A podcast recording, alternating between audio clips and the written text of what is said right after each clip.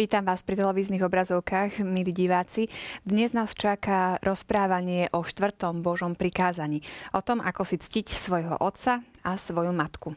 Udržiavať pevné rodinné vzťahy je dôležité, i keď niekedy komplikované a všetci členovia rodiny by sa mali učiť svojim právam a povinnostiam e, vo všetkých životných etapách. Viac si povieme už o chvíľu. Sledujete reláciu Fundamenty. Dobrý večer.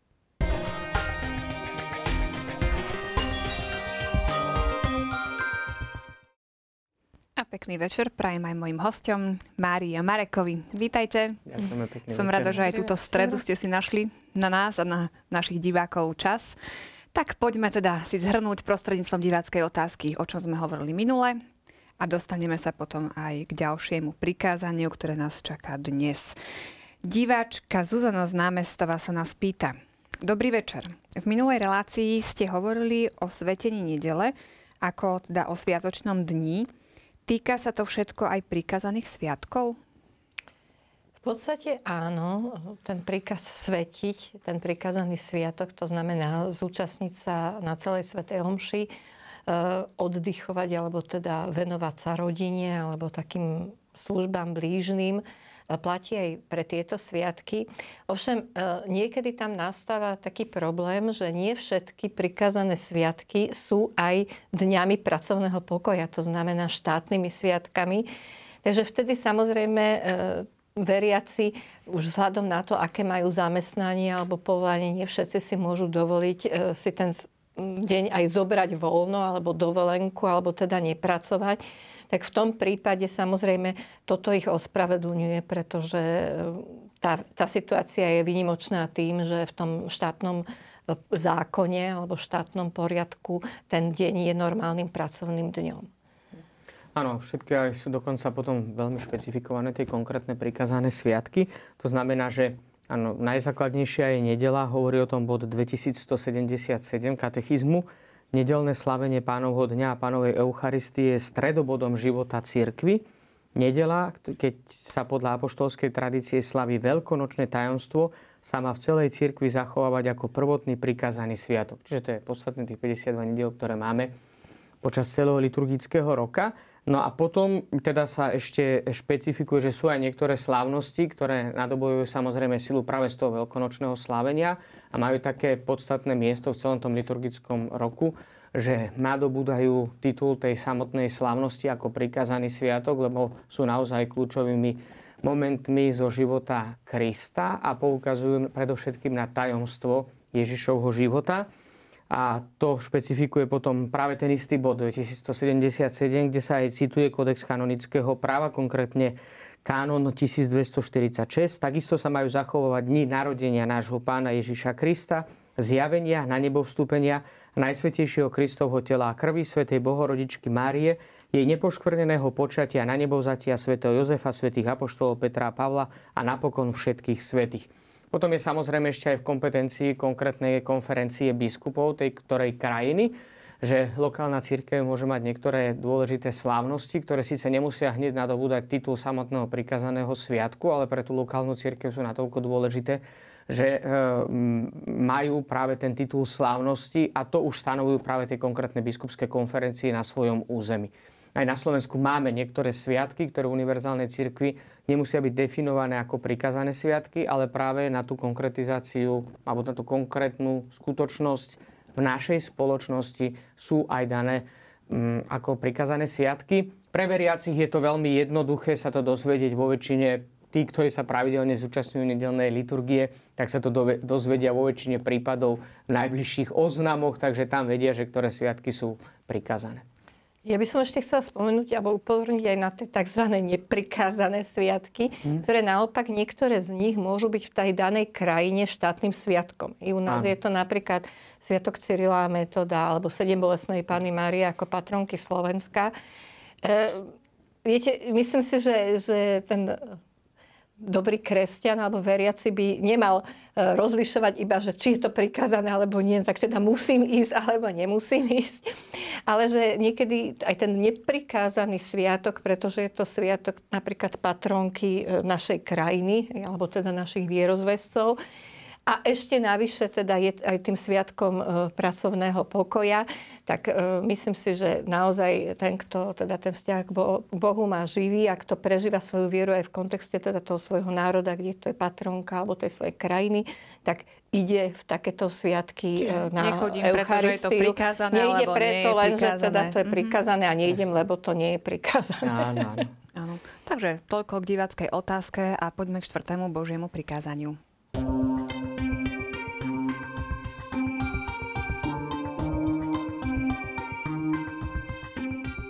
Štvrtým prikázaním sa začína druhá tabuľa zákona. Toto prikázanie ukazuje poriadok lásky. Boh chcel, aby sme si po ňom ctili svojich rodičov, ktorým vďačíme za život a ktorí nám odozdali poznanie Boha. Sme povinní ctiť a vážiť si všetkých, ktorých Boh pre naše dobro obdaril svojou autoritou.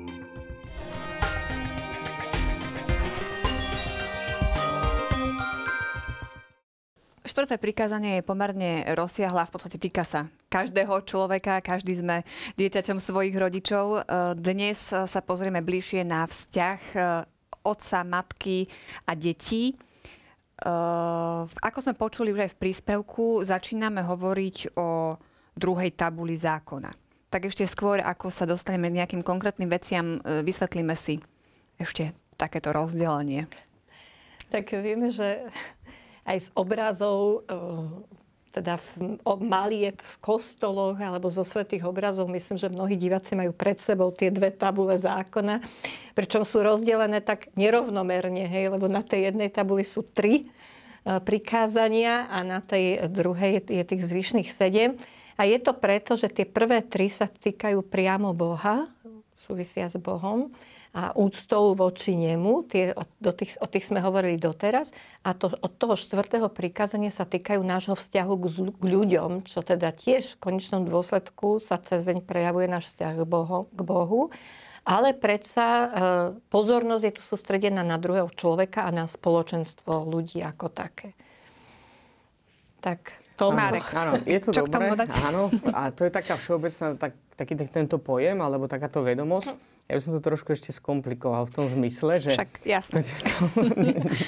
Ďakujem.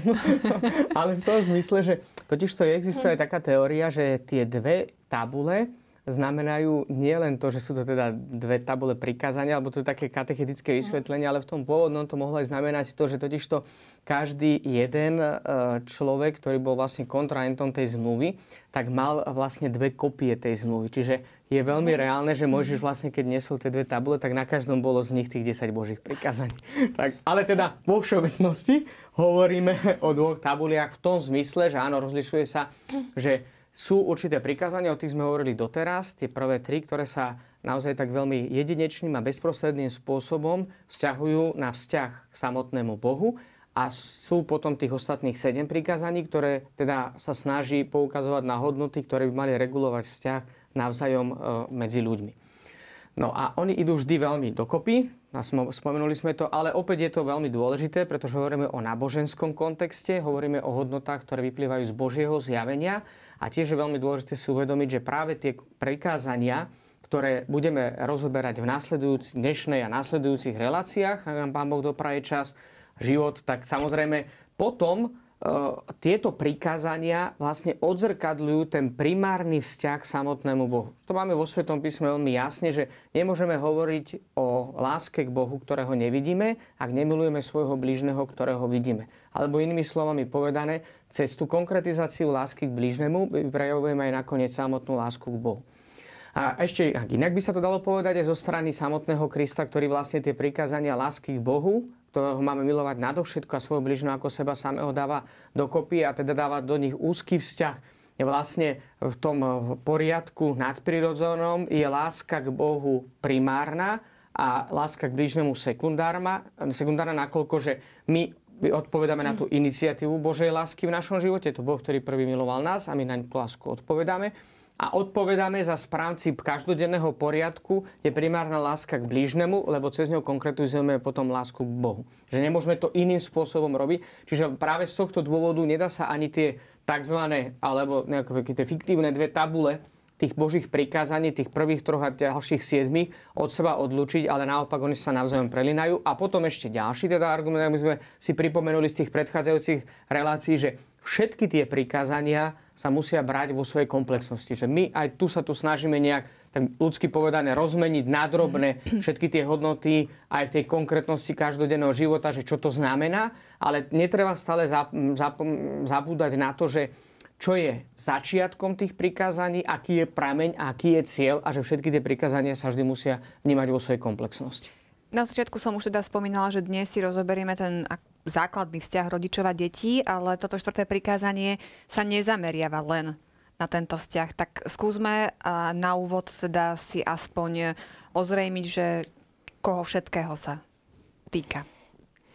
Tak eh, keď sa hovorí o rodine, alebo teda ten vzťah rodičov s deťmi je akýsi modelovým vzťahom aj pre vzťahy v širšej rodine a v, konecko, v konečnom dôsledku aj pre vzťahy v spoločnosti alebo medzi ľuďmi ako takými. Tak to znamená, že eh, už sa osobitne v nejakom prikázaní nerieši vzťah, ja neviem, zamestnávateľa k zamestnancovi, alebo vzťah k eh, starým rodičom, alebo k nejakému širšiemu príbuzen, príbuzenstvu to, čo sa tu bude hovoriť o úcte, podriadenosti, poslušnosti, sprevádzaní e, alebo umožňovaní slobodného rozhodnutia toho druhého, napríklad rodičia voči deťom, tak to sa dá potom aplikovať aj v týchto iných medziludských vzťahoch podľa toho analógie s týmto vzťahom rodičov detí. Že ide sa do toho širšieho kontextu, dokonca potom toto prikázanie zahrania aj to, aká je povinnosť povedzme štátnej moci voči jednotlivým občanom a zároveň aké sú aj povinnosti jednotlivých občanov voči napríklad štátnej moci alebo celému spoločenskému poriadku. Tak poďme teda uh, konkrétne už k prikázaniu. V bode 2200 sa píše, tak sa to príjemne číta. Zachovávanie štvrtého prikázania má svoju odmenu. Takže konkrétne to máme tu aj popísané, tak si to priblížme. No, je tu konkrétne napísané, že cti svojho otca a svoju matku, aby si dlho žil na zemi, ktorú ti dá pán tvoj boh.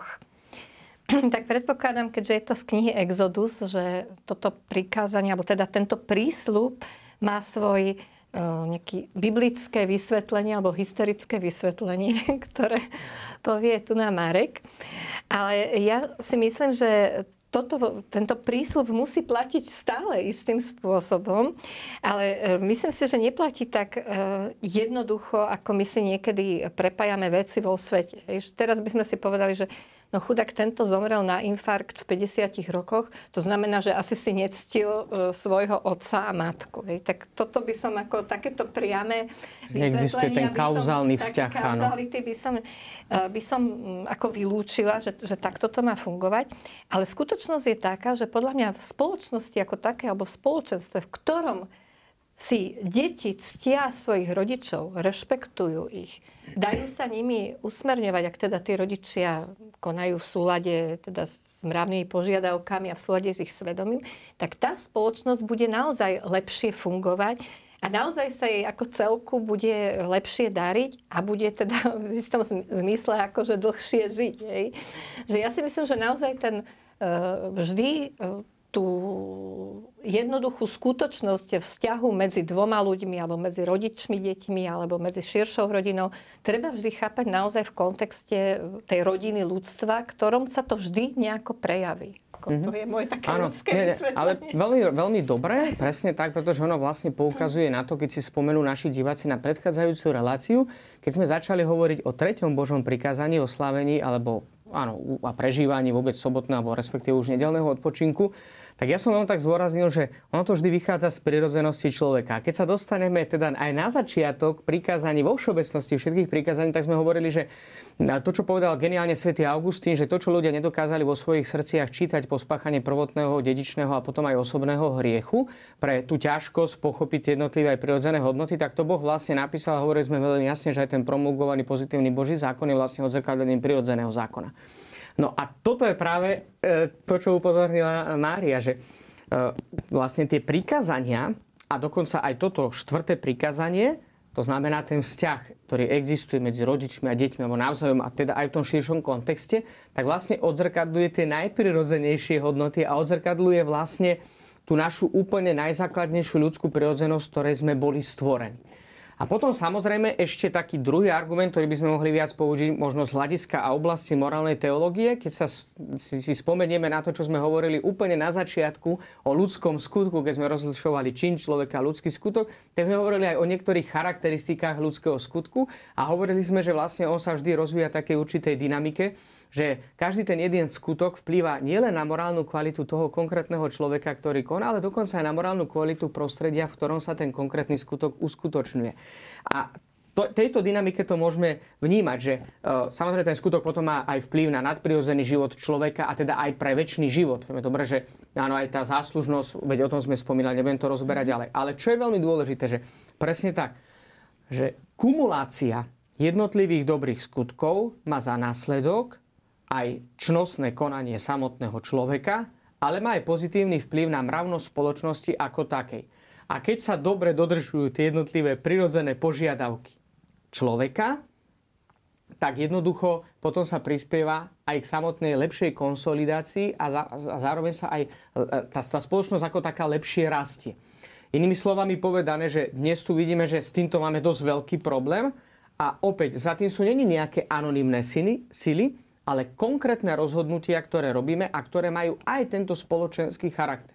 A tak ako sa správame voči sebe navzájom, tak sa správame aj v tom širšom kontexte. Je to už dnes nikto o tom nepochybuje, existuje o tom dokonca aj sociologické štúdie, že ak je nejaká kríza rodiny a je problém v samotnej rodine, ak je problém medzi manželmi, ak je problém medzi rodičmi a deťmi, tak ten sa jednoducho nevyhnutne prenáša do problémov celej spoločnosti, ktorú aj dnes prežívame. O tom budeme hovoriť na budúce, kde budeme mm-hmm. mať tému rodina, spoločnosť a všetky tieto aspekty sa budeme snažiť trošku pomenovať a poukázať na ne. Uh, ale predsa teda, keď sme pri tej rodine, skúsme si zadefinovať, čo je to tá rodina, pretože v súčasnosti akože naozaj už pod rodinou pomaly môžeme rozumieť e, čokoľvek. E, katechizmus nám potom ponúka aj definíciu kresťanskej rodiny, takže Poďme k tomuto. Tak tu na, v katechizme v bode 2202 sa píše, muž a žena spojení v manželstve tvoria spolu so svojimi deťmi rodinu. Čiže e, je tu jasne definované, že manželstvo tvorí muž a žena a spolu s deťmi tvoria rodinu. E, je to taká, by som povedala, najvšeobecnejšia definícia, alebo, e, alebo taký, taká kompletná definícia, by som povedala, kedy teda tá rodina je taká, aká, aká by mala byť, alebo teda môže byť. Samozrejme, e, potom môžu vzniknúť otázky, keď teda zomre e, manžel a ostane iba manželka s deťmi, už nie je rodina. No tak je rodina, lebo ten, tak ako človek síce by mal mať dve ruky a dve nohy, ale keď mu náhodou jedna ruka chyba, tak stále je to celý človek. Hej to e, pôvodné spoločenstvo tam bolo rovnako, keď e, manželia napríklad nemôžu mať deti z nejakého dôvodu. Tak aj oni tvoria rodinu, e, pretože jednoducho tá potencia mať tie deti alebo ich vôľa tam bola len z rôznych nejakých medicínskych alebo akých dôvodov. Teda tie deti tam, tam ne, neprišli alebo teda sa im nenarodili. No, ne... Takže takto by som ja hm. tu bežné chápanie rodiny. Áno, to je vlastne to, čo spomínal Maria v tom bode 2202, ale v tom predchádzajúcom bode 2201 máme vlastne definíciu samotné, že manželské spoločenstvo je založené na súhlase manželov. Manželstvo a rodina sú zamerané na dobro manželov a na plodenie a výchovu detí. V týchto dvoch vetách katechizmu katolíckej cirkvi je obsiahnutá celá tá tradícia vychádzajúca zo svätého písma, tak starého nového zákona, celej tradície cirkvi. To znamená, že manželské spoločenstvo je založené na súhlase manželov.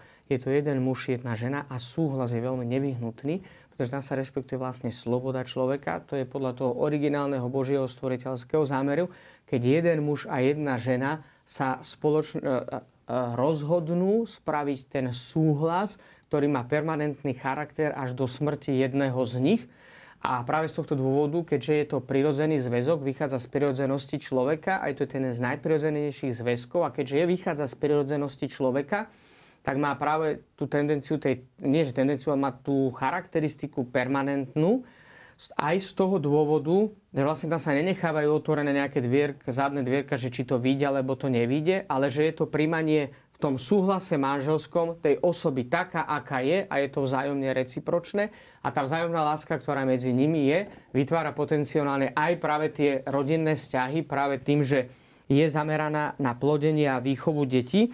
A to znamená, že tá, to plodenie a výchova detí má byť opäť tak recipročne zamerané na to dobro manželov, ich vzájomné dobro. Že e, plodenie a výchova detí není jediným cieľom a není primárnym cieľom manželstva, ale sú dva tie ciele. Najskôr dobro ich dvoch a potom s tým spojené aj plodenie a výchova detí, ale je tom práve tá reciprocita, že aj deti majú byť na posilnenie toho manželského zväzku a posilnenie tej manželskej lásky. A nakoľko rastú v tej manželskej láske a prejavujú sa navzájom, tak natoľko samozrejme sa uskutočňuje to najlep- najlepšie je ten rodinný život, lebo tie deti sú aj vyjadrením tej manželskej lásky, sú jej konkretizáciou a jej uskutočňovaním a zároveň slúžia na povzbudenie a na posilnenie tej samotnej manželskej lásky, ktorá existuje medzi tými mužom a ženou, teda v samotnej rodine. A čo má navyše, ak to tak môžeme povedať, kresťanská rodina? Tak o tom sa Alebo hovorí... by mala mať navyše. By mala mať, no. A ne, teda bolo by naozaj dobré, myslím, že keby tie kresťanské rodiny to tak aj naozaj špecificky uvedomovali, že to tak je. Že e, v tom, tých ďalších bodoch e, katechizmu katolického katolíckej cirkvi sa hovorí, že kresťanská rodina je osobitným prejavom a uskutočnením cirkevného spoločenstva a z toho dôvodu sa má volať domáca cirkev. Čiže prvé, e, prvá taká charakteristika tej rodiny z toho kresťanského pohľadu je, že by mala mať podobné znaky, aké má církev. Hej? A v ďalšom bode uvidíme, že čo vlastne sú tie znaky. Hej? Je to spoločenstvo osob, je znakom a obrazom spoločenstva Otca a Syna v duchu svetom. Už sme tu hovorili raz o tom, ako si predstaviť spoločnosť alebo spoločenstvo, ako má vlastne vyjadrovať alebo zobrazovať tú najsvetejšiu trojicu. Jej, jej vzájomné vzťahy osôb tej najsvetejšej trojici. A zase tak, ako nás teda náboženstvo učí, ako tieto tri božské osoby spolu nažívajú v láske, v harmonii, vzájomnej spolupráci, v delbe istých svojich e, úloh, ktoré zohrávajú, tak v tom všetkom si môže čerpať, e, môže čerpať inšpiráciu aj tá kresťanská rodina. A tie úlohy, aké plní, podobne ako tá církev všeobecná, tá domáca církev by mala vykonávať tú evangelizačnú a misionárskú činnosť, hej, ktorá spočíva teda hlavne pri výchove detí, ale aj pri výchove e, tých manželov navzájom, ktorí sa tiež môžu povzbudzovať a viesť e, k Bohu pomocou teda týchto dvoch činností alebo aktivít evangelizácie, teda hlásania evanielia, v prípade teda e, toho misijnej, misijného pôsobenia, kedy chceme tomu druhému, či už svojim deťom alebo svojmu partnerovi, ukázať Ježiša Krista, ukázať, o čom je náboženstvo, o čom je vzťah k Bohu, ako ho my prežívame. Mm-hmm. Áno, vlastne tak, ako to spomínala Mária, myslím, že tam je dôležité v podotku nám možno ešte pripomenúť, že Predovšetkým, že tak ako manželstvo je prirodzeným zväzkom, ktoré Boh stanovil od počiatku pre dobro a konkrétneho muža a konkrétnej ženy a potom aj pre dobro celej spoločnosti, tak tu môžeme vidieť aj, čo sa týka tej samotnej kresťanskej rodiny alebo kresťanských manželstiev, tiež veľkú takú analogiu, že je veľmi také zaujímavé, keď sme hovorili, si dôležité pripomenúť o sviatostiach, tak eh, všetky sviatosti majú prameň v Kristovi. On je ich pôvodcom, on je ich autorom.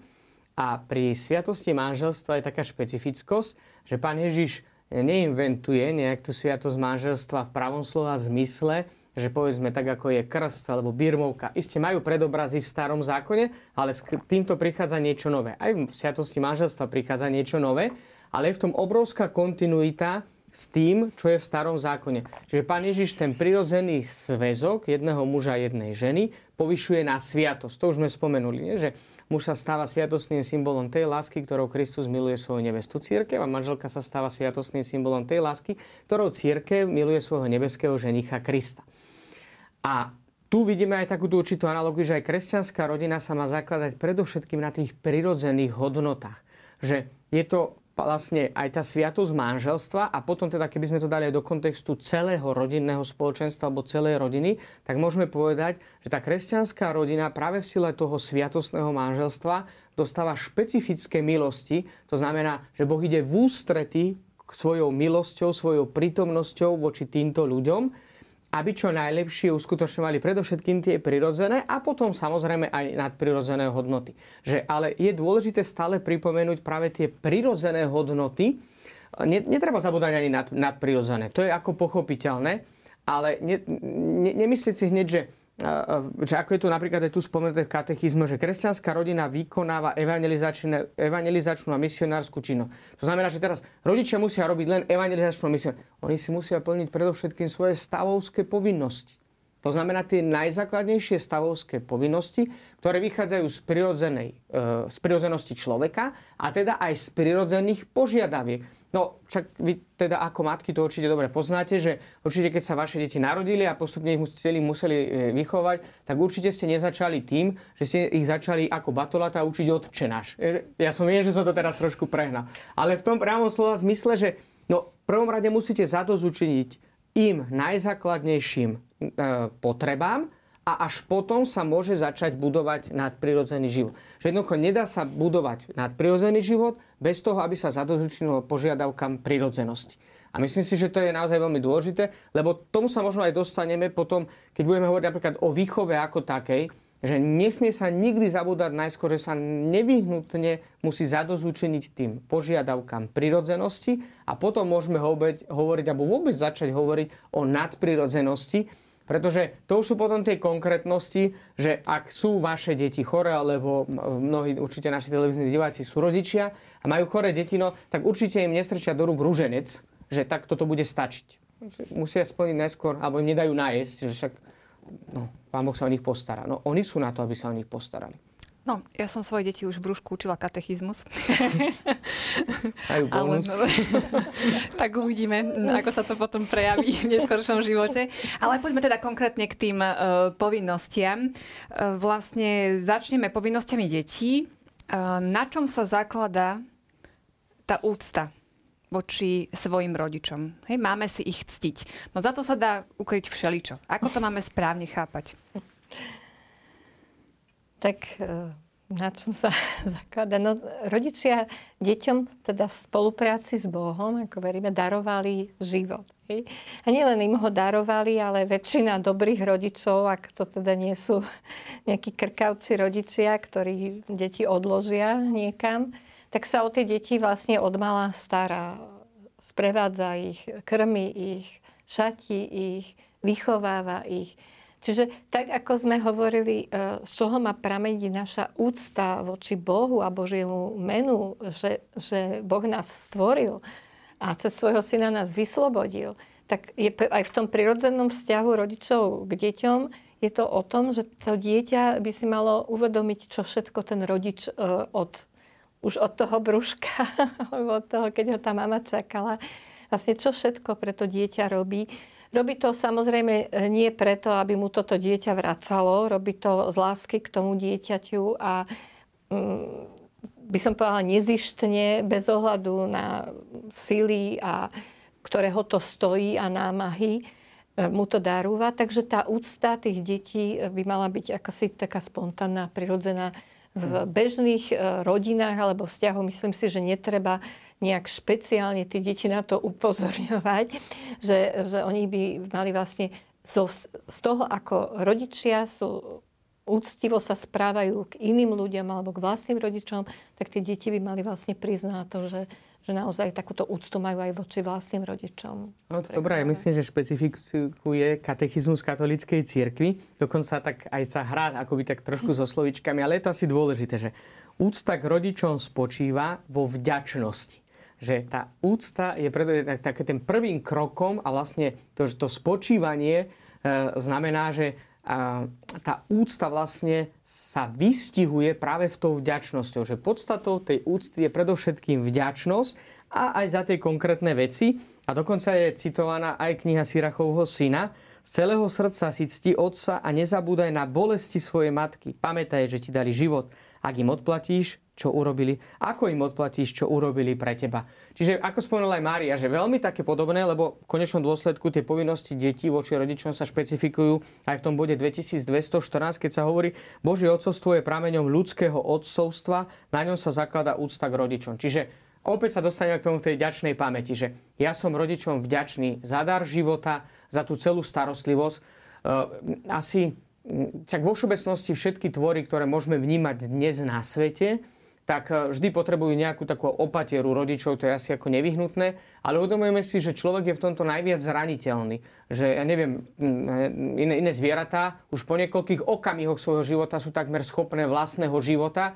Isté je to fajn, keď majú aj tú svoju matku, aj tú zvieracu, ale, ale človek naozaj veľa rokov je závislý E, naozaj až, až bytostne závisí od svojich rodičov. A dokonca dnes už v tomto sú naozaj fantastické štúdia spravené aj v oblasti toho aj prenatálneho vývoja dieťaťa, že ako je povedzme veľmi dôležitá tá vnútorná komunikácia matky s dieťaťom, že napríklad prijatie toho vlastného dieťaťa, radosné očakávanie povedzme jeho narodenia a všetko, že všetky tieto veci majú vplyv napríklad aj na psychický rozvoj samotnej ľudskej osoby. A čiže tá vďačnosť je v tomto naozaj veľmi dôležitá, lebo skutočne, že to, čo všetko musia rodičia spraviť voči deťom, je enormné. A že, sme asi starší, týmto aj tak viac ako vnímame, že naozaj tá námaha, ktorú musia vydať rodičia, rodičia voči svojim deťom, je skutočne niečo tak fantastické, tak veľké, že to je absolútne ani nemerateľné, že asi Pán Boh vie naozaj uh, najlepšie, že, že čo všetko Veď nakoniec to poznať ako matke, že koľko prebdených nocí a, a rôzne iné veci, ktoré ste museli prekonať a robili ste to z lásky k tým deťom. A vy ste mali práve to, že v tom je tá analogia toho Božieho odcovstva, toho ľudského odcovstva alebo materstva, pretože vy ste mali akoby tú iniciačnú lásku voči tým deťom a oni teraz tým obsahom tej lásky alebo úcty voči de- e, rodi- detí voči rodičom spočíva predovšetkým vďačnosť. A potom ako ju potom ale konkrétne prejaviť, tiež špecifikuje práve bod 2216. Úcta k rodičom sa prejavuje pravou ochotou a poslušnosťou. Čiže tá vďačná pamäť, tak to nestačí len to, že teda ďakovať, ale tá vďačnosť, ktorá je obsahom vlastne tej úcty, sa potom špecifikuje ochotou a poslušnosťou detí voči rodičom. No, rodičov si nevyberáme a možno niektorí majú aj tú skúsenosť, že naozaj je oprávnený dôvod, kedy majú problém ctiť si svojich rodičov. E, nemusíme to nejako konkretizovať, ale jednoducho, čo vôbec, e, ako sa vtedy má prejaviť tá úcta? Lebo život konec koncov no, im dali. Aj na toto ináč myslí katechizmus katolickej cirkvi v tom bode 2217, kde hovorí, že ale ak je dieťa vo svedomí presvedčené, že je morálne zlé posluchnúť daný rozkaz, nemá sa ním riadiť. Hej. Že naozaj môže byť, že aj vidíme to niekedy v tých filmoch, že nejaký otec alkoholik alebo zlodej, ktorý núti treba z, e, dieťa, aby mu pomáhalo pri krádežiach alebo nejakých zlých činoch. E, tam je skôr e, problém ten, že keď je naozaj dieťa veľmi malé, tak tam ono ešte vlastne nemá ani to svedomie tak akože vyvinuté, aj možno cíti, ale nevie sa vzoprieť hej, tomu rodičovi. A Zaujímavé je, že, že tá úcta alebo ten vzťah k tým rodičom je u detí naozaj veľmi silný napriek tomu, že mnohokrát treba tí rodičia ich odložia do detského domova, ale pre tie deti tá hodnota rodiča je stále e, tak veľká, že dieťa je ochotné by som povedala, odpustiť všetko tomu e, rodičovi, keď, e, keď by si ho zobral zase naspäť alebo keď ho navštívi. Čiže ten základ tej úcty alebo toho vzťahu je naozaj veľmi prirodzený a je tam prítomný. Už otázka teda naozaj skôr v tej poslušnosti e, a najmä už v tom vyššom veku alebo v tom veku, keď to dieťa vie rozlišovať, že vtedy tú úctu alebo ten vzťah, ktorý teda by mal byť vždy, aj keď ten rodič hreší, aj keď e, proste ide momentálne nejakou zlou cestou, tak predsa len vždy sa dá nájsť niečo dobré verím tomu, u každého, kto, čo pre to dieťa urobil, ale už poslúchať e, tie príkazy, pokiaľ sú po, proti hm. svedomu, by nemalo to dieťa. Dobre, to Maria vlastne povedala, ona sa odrazila od toho, že čo máme v tom bode 2217, že áno, sú niekedy príkazy zo strany rodičov, kedy tie deti nemajú morálnu povinnosť posluchnúť. Ale ja by som sa tu dostal ešte k tomu práve k takému koreňu toho celého problému. Mariana teda tak ako poukázala tiež, že kľúčová je láska v tomto, v tom zmysle, že ten prirodzený vzťah rodiča a dieťaťa sa vytvára práve na základe lásky a na základe tej iniciačnej lásky rodiča voči deťom čo je teda prirodzené a taký by to mal byť aj prirodzený proces a čím viac si dieťa e, vláze e, nadobúdať e, takú tú schopnosť rozlišovať lásku vlastného rodiča voči sebe, tak tým viac potom prejavuje tú lásku teda voči svojmu samotnému rodičovi. Sú niekedy práve tie príklady, ak si spomenula Janka, že tam je to naozaj opravnený dôvod, že ja neviem, napríklad tí rodičia naozaj úplne, že zavrhli to svoje dieťa, alebo sú niekedy veci, že ktoré No veď nakoniec e, aj v ostatných rokoch to vychádza dosť najavo, že prichádza až dokonca k takým veciam, kde tí rodičia, že nielen, že neprejavajú lásku či svojim deťom, ale dokonca idú úplne radikálnym a veľmi až zvráteným, až perverzným spôsobom proti svojmu vlastnému dieťaťu. To sú práve tie prípady napríklad zneužívania vlastného dieťaťa, že čo ako prirodzené a ľudské absolútne nepochopiteľné, ale žiaľ teda aj s týmto máme v dnešnom svete, a myslím, že nielen v dnešnom svete, ale teda vo všeobecnosti žiaľ máme takú tú krutú a veľmi nepríjemnú skúsenosť. A myslím, že kľúčová je láska v tom zmysle, že dieťa ako postupne teda rastie v tej svojej prirodzenosti a rozvíja sa, tak tam je to, čo spomenula aj Mária, ten veľký priestor na odpustenie. Samozrejme, že často to môžu byť procesy, ktoré môžu byť nesmierne dlhodobé, môžu byť nesmierne komplikované. V tomto spoločenstvo kresťanov by sa malo snažiť čo najviac spraviť preto, aby sa na jednej strane takýmto veciam zabraňovalo a na druhej strane, keď už s týmto sa konfrontujeme, tak čo najviac týmto ľuďom pomáhať. A nesnažiť sa to zakryť len nejak tak akože tak nadprirodzene, že však sa za ňoho modlí, alebo teda, ja, ja neviem, že budeme sa spoločne za to modliť, ale často tam treba naozaj aj odbornú lekárskú pomoc, je nevyhnutná preto, aby človek dokázal, teda to konkrétne dieťa dokázalo prekonať aj tieto rôzne traumy, ktoré, e, ktorých vlastne príčinou sú e, tie neadekvátne prejavy rodičov voči deťom. Sú to aj tieto veci, ktoré sú... Čiže ten priestor na odpustenie, by som, o odpustení sme hovorili, ale na toto by som upozornil, že tá láska toho dieťaťa voči rodičovi sa prejaví práve predovšetkým v tom aspekte toho odpustenia a týmto zadozúčnení teda aj tomu konkrétnemu prikázaniu ktoré dnes rozoberáme tomu štvrtému. Teraz sa trošku uh, pozrieme na tú poslušnosť v takých tých zdravých vzťahoch, hej, že uh-huh. uh, toto boli teda naozaj špecifické prípady. Uh, dokedy majú deti poslúchať svojich rodičov? Tak aj to katechizmus uvádza, že tá poslušnosť voči rodičov prestáva osamostatnením sa detí ale neprestáva úcta, ktorú musia mať k ním vždy. Čiže sa tu rozlišuje, že hoci tá poslušnosť je tiež vnímaná ako súčasť tej úcty, tak predsa len už keď teda ten človek dos, dosiahne zrelý vek, mohli by sme povedať v 18, 20, jednoducho keď už je schopný viesť samostatný život, často teda odchádza z domu, bohužiaľ dneska teda niekedy ostáva oveľa dlhšie doma.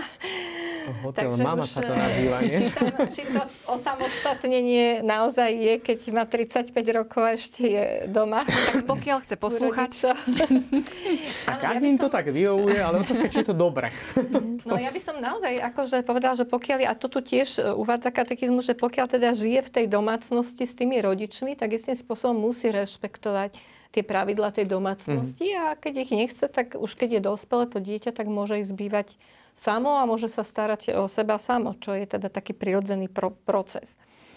A vtedy vlastne e, ako postupne mne sa na tej celej výchove páči to, že naozaj to je také postupné preberanie, postupné zodpovednosti dieťaťa nielen za svoj život, ale v istom momente sa to láme a vlastne dieťa preberá už zodpovednosť aj buď za svoje deti a nakoniec v, tej, v tom poslednom štádiu aj za tých rodičov. Hej? Že, mm. že tá plynulosť toho života a odozdávanie istej zodpovednosti z generácie na generáciu e, má takýto spojitý charakter. Takže Zase v tej čase staroby, ako tu píše katechizmus, e, sa má dieťa postarať o rodičov. A je to tu veľmi pekne napísané v tom bode 2218. Synu, pomáhaj v starobe svojmu otcovi a nezarmucuj ho, kým žije. Ak slabne na duchu, maj s ním strpenie a neopovrhuj ním, kým si v plnej sile.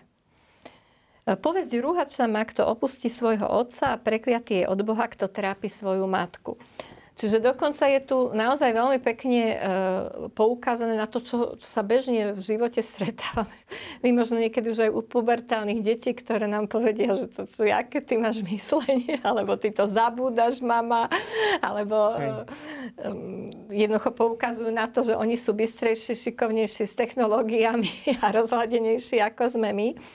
Ale že naozaj sa máme učiť aj tie naše vlastné deti učiť e, trpezlivosti e, s tým, čo raz príde. Príde to na každého e, v tej starobe, kedy už naozaj tá naša hlava, aj vôbec telo, aj hlava nefunguje tak, ako má, a aby sme mali... Ja by som tu tiež poukázal mm-hmm. zase na, na dôvod. Toto je veľmi dôležité, že opäť taká vlastne ten citát z knihy Sirachovho syna, tam, kto, kto chce inak, vo všeobecnosti by som tak pozbudil aj našich divákov, ale teda aj všetkých nás, že kto chce dobre tak poznať napríklad náuku svätého písma práve o rodinných vzťahoch, tak mudroslovná literatúra starého zákona je naozaj úplne na piedestali, lebo tam sa ponúkajú dokonca v takej veľmi, by sme dnes už mohli povedať, že katechetickej forme, ľahko zapamätateľnej, rôzne také e, vyjadrenia, príslovia, ktoré sú krátke, ale veľmi trefné, veľmi hutné a na, na jednej strane odzrkadľujú aj životnú múdrosť našich predkov, aj v starom zákone a zároveň sú teda ešte integrované aj Božím zjavením. Čiže to máme Božie slovo do konkrétnosti každodenného života. Lebo často sa mnohí pýtajú, že tak ako to máme robiť, ako to, že čo, ako sa mám správať napríklad k vlastným rodičom, ktorí naozaj sú zoslabnutí starobou alebo chorobou. No tak prečítajte si mudroslovnú literatúru starého zákona tam nájdete konkrétne veci. Ale ten najhlbší dôvod, na ktorý upozorňuje práve aj kniha Sirachovho syna, ale aj tá úcta voči rodičom je predovšetkým v tej láske. Že tak ako že hovoríme teraz o tých prirodzených veciach. Áno, že nehovoríme o tých veciach, ktoré som spomínal pred chvíľou, že sú teda aj také veľmi bolestné, až krúte a nepríjemné. Keď hovoríme o prirodzenom vývoji človeka, že tá iniciačná láska, iniciatívna láska rodiča voči vlastnému dieťaťu, ktorá, ako Maria postupne hovorila, že sa vyvíja a nakoniec sa potom transformuje, že je vlastne tá láska už potom nielen iniciatívna, ale je recipročná medzi rodičmi a deťmi a nakoniec sa potom prejavuje e, detí voči rodičom práve v tých aj možno terminálnych štádiách ich života, až to už by sme mohli povedať aj tak, ako konkrétnosti by si človek mohol tak dennodenne uvedomovať v tej konkrétnosti svojej lásky, že tak ja neviem, mať trpezlivosť a nekričať na svojho otca alebo na svoju mamu, ktorí vlastne nám dali schopnosť, nie že nám dali schopnosť, ale nám dali možnosť, aby sme tú schopnosť hovoriť vôbec rozvíjali, že bez nich by sme sa nikdy nenaučili rozprávať. A teraz využívame práve to, čo nás oni naučili proti ním. Že, a to je x takých vecí, ktoré môžeme spomenúť v každodennom živote ktoré vlastne v konečnom dôsledku jedine tá dynamika lásky a veľkosť lásky rodiča voči deťom a deti voči rodičom môže naozaj aj dostať do tej konkrétnej situácie. Um, mnohí rodičia v starobe vyčítajú svojim deťom, keď ich napríklad umiestnia v domove dôchodcov. Je to proti štvrtému Božiemu prikázaniu, alebo ako sa pozerá na túto problematiku? Záleží. Ja, keďže teda uh, svokra máme tiež v domove uh, sociálnych služieb, tak uh, by som to dipende rozmenila na drobné asi v tom, že uh, viete, uh, takéto rozhodnutie sa nerobí ľahko. A myslím si, že každý naozaj vo svojom svedomí si musí zvážiť, aké má možnosti, schopnosti, časové možnosti síl postarať sa o toho starého človeka doma. V našom prípade teda ten svokor je ochrnutý nápol tela, to znamená, že každá manipulácia s ním vyžaduje nie jedného človeka, ale minimálne dvoch až troch ľudí. Hej. To znamená, že že v tej domácnosti ty potrebuješ mať k dispozícii troch ľudí, aby si e, mohol jeho základné potreby uspokojiť. No dobre, ale potom napríklad zvolili sme také zariadenie, aj teda Božím riadením, ktoré je 5 minút od nášho domu a chodíme dvakrát denne ho pozerať. Hej? Na mm. obed, večer sme s ním, rozprávame sa s ním, rozprávame sa, čo bolo doma, čo bolo v práci. Stade ho môžeme na obed v nedelu zobrať k nám a tak ďalej. To znamená, že každé také paušálne podľa mňa posudzovanie toho, že ten je lepší, lebo ten sa dokonca staral o svojho starého otca, alebo teda matku, hoci možno niekedy ten človek naozaj aj môže skončiť zle, keď je to tá, tá námaha príliš veľká. A ten, e, ten je zase do, zlý, lebo ho dal do toho zariadenia. Myslím si, že to, tohoto by sme sa mali naozaj vyvarovať v takom paušálnom nejakom. Dokonca ja by som, áno, presne, ja som plne súhlasím, čo povedala Maria, že myslím si, že tam je naozaj veľmi dôležitý úmysel, s ktorým tí rodič, e, deti konajú voči tým svojim rodičom. A potom netreba zabúdať aj na to, že to je taký ten širší problém, ktorý dnes máme na, v oblasti vlastne bioetiky, a to je oblasť paliatívnej liečby, že e, vieme dobre, že dokonca môžu byť aj také situácie, keď eh, rodina akokoľvek by chcela, tak nie je napríklad už schopná sa postarať. Že aj, aj by chceli, ale jednoducho napríklad ten stav toho konkrétneho človeka si vyžaduje takú pozornosť aj z hľadiska odborného, medicínskeho, kedy ten človek nie je schopný. Že iste, však všetci by sme, ideálne by bolo, keby neboli ani nemocnice, to by bolo ako super, že vieme dobre, že aj veď aj to už je dramatický zážitok, keď niekto musí ísť do nemocnice, mm. ako tým trpí nielen ten konkrétny človek, ale celá jeho rodina, že sa naruší celý vlastne mm. harmonogram života, že je to veľmi, veľmi komplikované.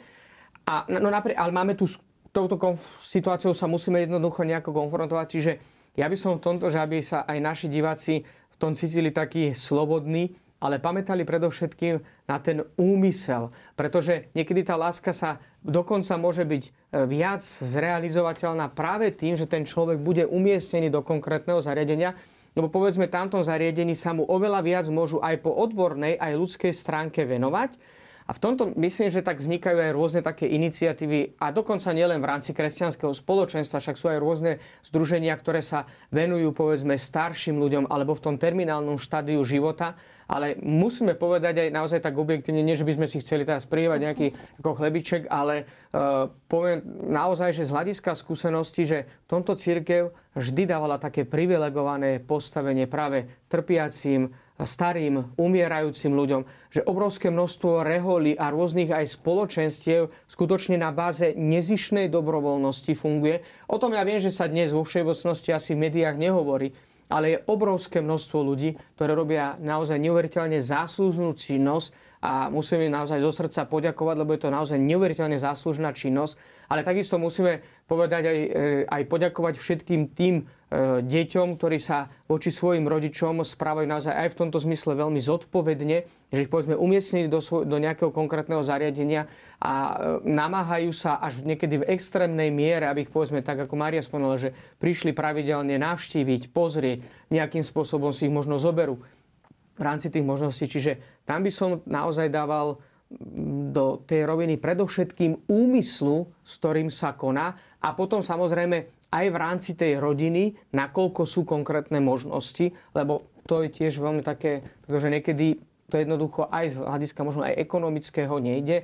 Tu by sme mohli možno apelovať na to, že aby ten sociálny systém, ktorý máme aj v našej krajine alebo rámci Európskeho spoločenstva, samozrejme bol čo najefektívnejší, aby sa zabezpečila čo najlepšia starostlivosť e, mnohým ľuďom. Vieme dobre, že žiaľ, aj toto teraz e, často, a to musíme myslím si, že v tomto kontexte je dôležité to pripomenúť, je absolútne nepriateľné to, čo sa príjma e, v dnešných v niektorých krajinách, dokonca vo vyspelej Európe, a to je eutanázia, to znamená e, radikálne ukončenie ľudského života za asistencie, dokonca aj samotných lekárov, pretože to je jednoducho už manipulácia so samotným životom a myslím si, že je to často také práve to, čo sme rozlišovali medzi cieľom ľudského konania, prostriedkami úplne na začiatku, že tam je to úplne zvratené a perverzné a jednoducho to nie je vôbec nás ešte, ešte čaká. čaká. Budeme no, mať... Čaká. No. Ako téma. Ako téma, no presne, aby sme, to, aby sme boli presní. Uh, ja by som teraz ocitovala katechizmus v bode 2219. Úcta k rodičom prispieva k súladu celého rodinného života. Týka sa aj vzťahov medzi bratmi a sestrami. Dá sa to uh, chápať aj tak, že keď sú napríklad súrodenci rozhnevaní, je to v rozpore e, s tou úctou e, voči rodičom? Áno. Áno, a je to aj to určite, že ak sa voči sebe hnevajú, tak samozrejme, že e, no veď ja myslím, že to je asi skúsenosť všetkých rodičov. Ja nie som rodič, ale viem si to živo predstaviť. Však a nakoniec teda ako dieťa som to zažil, že keď sme sa ako súrodenci dobre pohádali, ako ešte detská, keď sme sa dokonca ako deti bili, tak no, pre mňa to vždy bolo také šokujúce, dnes už to chápem, tak akože keď to naša mama hovorila, že tak, ale že všetci sme jej, tak pre mňa to bolo také čudné. Dnes už tomu tak trošku lepšie rozumiem, ale že je to vlastne asi jedna z najbolestnejších skúseností zo strany rodičov či deťom je, že keď sa tie deti navzájom hádajú a niekedy, že ja neviem, že pomaly sa nenávidia alebo sa dávajú na súdy, hlavne za majetky alebo, za, alebo aj za rôzne iné veci. Samozrejme, aj toto toto je spôsob prehrešovania sa proti štvrtému Božiemu prikázaniu. No a bohužiaľ naozaj e, v tom bežnom živote ja sa s tým stretávam, že dochádza k tomu práve často v obdobiach, kedy ten e, rodič je už starý a treba sa o neho starať a mali by tie deti sa si e, podeliť o tú, o tú starostlivosť od toho starého mm. rodiča, tak vtedy sa často prejavujú takéto veci, že niektorí úplne odmietnú alebo rôznym spôsobom. A potom často, teda bohužiaľ aj po smrti rodičov, keď ide už o delenie majetku, ktorý zanechali, e, mali by sme si uvedomiť, že naozaj v tomto všetkom sa prejavuje tá úcta voči rodičom a tie Božie e, prislúbenia tým, ktorí toto budú robiť. A naopak, teda tie Božie tresty, by som až povedala, alebo tie, ktoré upozorňuje teda Boh, e, že postihnú tých, ktorí tak nerobia, že by sme to mali brať vážne a naozaj sa nad sebou zamyslieť, že či konáme takto. Som tu ešte spomenul jeden taký do, e, príklad z každodenného života, s ktorým sa môžeme aj v dnešnej dobe teda žiaľ konfrontovať, je, že Stáva sa, že napríklad rodičia zanechajú poslednú vôľu, zanechajú závet a z nejakého dôvodu E, sa rozhodnú, povedzme, svoj majetok zveriť e, len jednému dieťaťu alebo len, e, alebo, alebo aj niekomu inému úplne. A tam sa často stáva, že tí, tí deti sú z toho také pohoršené, dokonca sa hnevajú. Počul som aj také vyjadrenie, že už nikdy nepôjdem na hrob svojich rodičov, lebo oni sa rozhodli to dať majetok, ja neviem, môjmu bratovi alebo mojej sestre alebo niekomu inému. No, tak treba v prvom rade pripomenúť takú veľmi dôležitú vec. Ak tí rodičia legitimne nadobudli svoj majetok, postarali sa adekvátne o výchovu svojich detí a tie deti sa osamostatnili, tak tie rodičia majú úplnú slobodu v tom, akým spôsobom budú disponovať so svojím majetkom. Nie je oprávnený nejakým spôsobom hnev na vlastných rodičov, ak spravodlivým spôsobom zanechali svoj majetok po sebe komukolvek. Oni majú úplnú slobodu. Je vhodné, chválihodné, možno dobré, ale to neznamená, že to musia nechať len svojim rodičom. Svojim, deťom. Uh, pardon, svojim deťom. Opačne, pardon. Okay. Áno, čiže aby to bolo jasné. To znamená, že toto nikto nemôže povedať, že to, je spra- to není spravodlivý hnev. Určite nie. Aj tá spravodlivosť, ako nie je to všetko rovným dielom, ako sme e, to Takisto, hovorili vlastne tak, v predchádzajúcich áno. reláciách, aby aj tom bolo teda jasné, že... V tomto by som je spravodlivosť v tom, že rodičia majú povinnosť, to je spravodlivé, vychovať a zabezpečiť materiálne svoje deti do veku ich dospelosti. To tak. je spravodlivosť. V momente, že deti majú e, vek svojej dospelosti, tak tam už napríklad mnohí rodičia vypomáhajú e, deťom už aj keď majú vlastné rodiny, že majú malý príjem. Ale rob, toto robia už nad rámec tak. svojej Presne. spravodlivej povinnosti. Tak, tak, tak. A to by tiež by si podľa mňa mnohé, e, mnohé, možno aj mladé rodiny mali uvedomiť, že povinnosťou tej babky nie je za každým, keď ja si zmyslím, že potrebujem zavarovať deti, že ona musí, hej? Alebo ona hreší, že mi povie, že no prepač, dnešné popoludnie sa chcem so svojím manželom ísť na prechádzku. Dnes tie deti strážiť nebudem. Lebo často e, teda nejak takto rozšírene chápeme povinnosti e, tých našich rodičov voči dospelým. Tí, tí rodičia, alebo potom už starí rodičia robia to samozrejme často veľmi s veľkou láskou, obetovosťou a tak ďalej. keď to robia dobrovoľne. To už není ich povinnosť. Presne tak, tak, na to treba pamätať. To si môžeme ešte rozobrať na budúce, lebo nám už vypršal čas, tak nebudeme to nejako urýchlovať. Práve tie povinnosti rodičov voči deťom si môžeme teda nechať o dva týždne, plus teda, ako som už avizovala, sa dostaneme k tej téme rodiny a spoločnosti. Ja vám veľmi pekne ďakujem. Ďakujem aj vám, milí televízni diváci, za pozornosť a vidíme sa teda, ako som hovorila, o dva týždne. thank you